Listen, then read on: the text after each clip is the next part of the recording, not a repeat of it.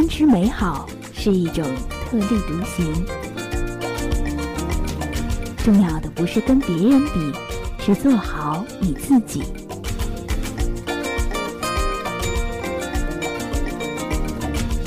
我是主播，我是正能量姑娘，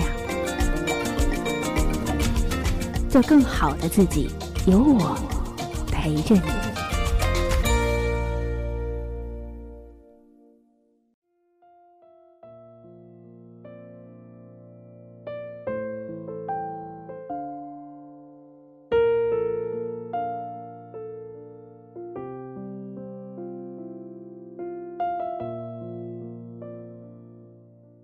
昨天晚上临睡的时候，看到了一个人人好友分享的日志，内容是一个妹子跟着自己的男朋友去社团蹭钢琴课，在老师教她男朋友的时候，屡次打断老师的授课。事后因为她在说话的时候，老师没有停止弹琴而大感不满，丝毫没有想到自己有没有做错什么。如果说她只是生两天闷气，或者说和男朋友闹一场。也就算了，可是她偏偏不知道哪里来的理直气壮，硬是逼着男朋友给老师发短信，要求对方向她赔礼道歉。老师自然不肯，但是也回复的还算客气。可是姑娘不识好歹，偏偏仗着一股自以为是的劲儿，觉得自己口舌灵便，连珠炮似的回了一堆污言秽语过去。这姑娘的人品实在是有待考察。有一次看到微博上一个大 V 转发了一个问题，倾诉者说的是自己本来答应了元宵要去男朋友家，临到头了却突然爽约，男朋友很生气提分手，她满腹委屈地说：“他不是说爱我对我好的吗？怎么就为了这种小事儿就和我要分手？”这名大 V 立即同情心大发，转发评论：“他不过是找个理由想跟你分手罢了。”评论下面还有很多鼓掌叫好的声音。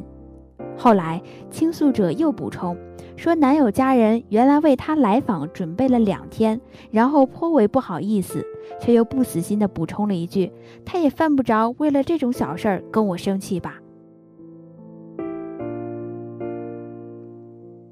他只知道他有底线，被人突然提分手已经是天大地大的委屈了，却不知道别人也有底线。也一样触碰不得，说到底还是自私的缘故，所以心中只有自己，事态是否会关注到旁人的感受，一概不管。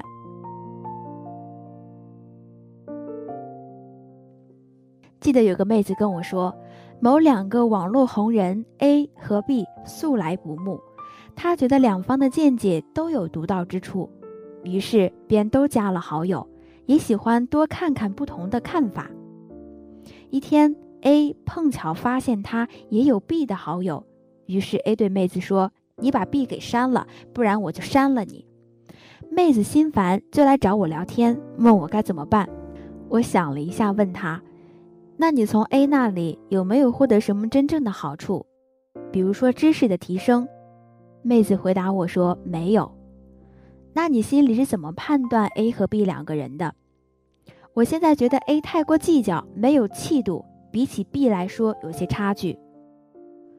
既然你没从 A 那里获得什么好处，如今又印证了他气量小、人品不足，那他删不删你，对你还有什么影响吗？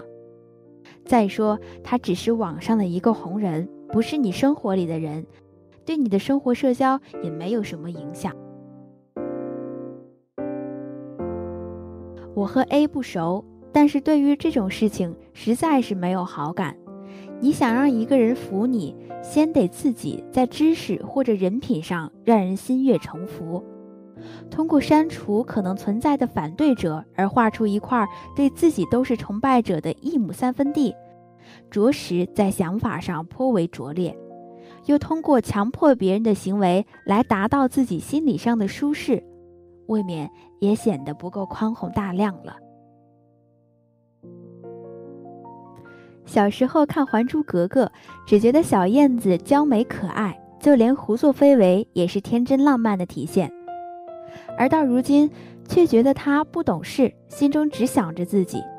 明知皇帝爱护她，偏借着这个爱护，处处闯祸，让她也难以下台。紫薇失明的时候，又是因为他急着看热闹，就把他弃之不顾。小女孩一样的性子，让你显得娇蛮可爱，也不过只有几年的功夫。别人容你，不过是在念在你年纪尚幼。而随着年龄的增长，一个人便该学会有所担当，为他人着想。韩剧和偶像剧受到欢迎的原因之一，大概就是给了许多人一个幻想的世界。不管我怎么作、怎么闹，都会有一个白马王子替我处理后果。这种幻想多了，实在是无益。现实不像小说。有所成就的人，往往也会替他人着想。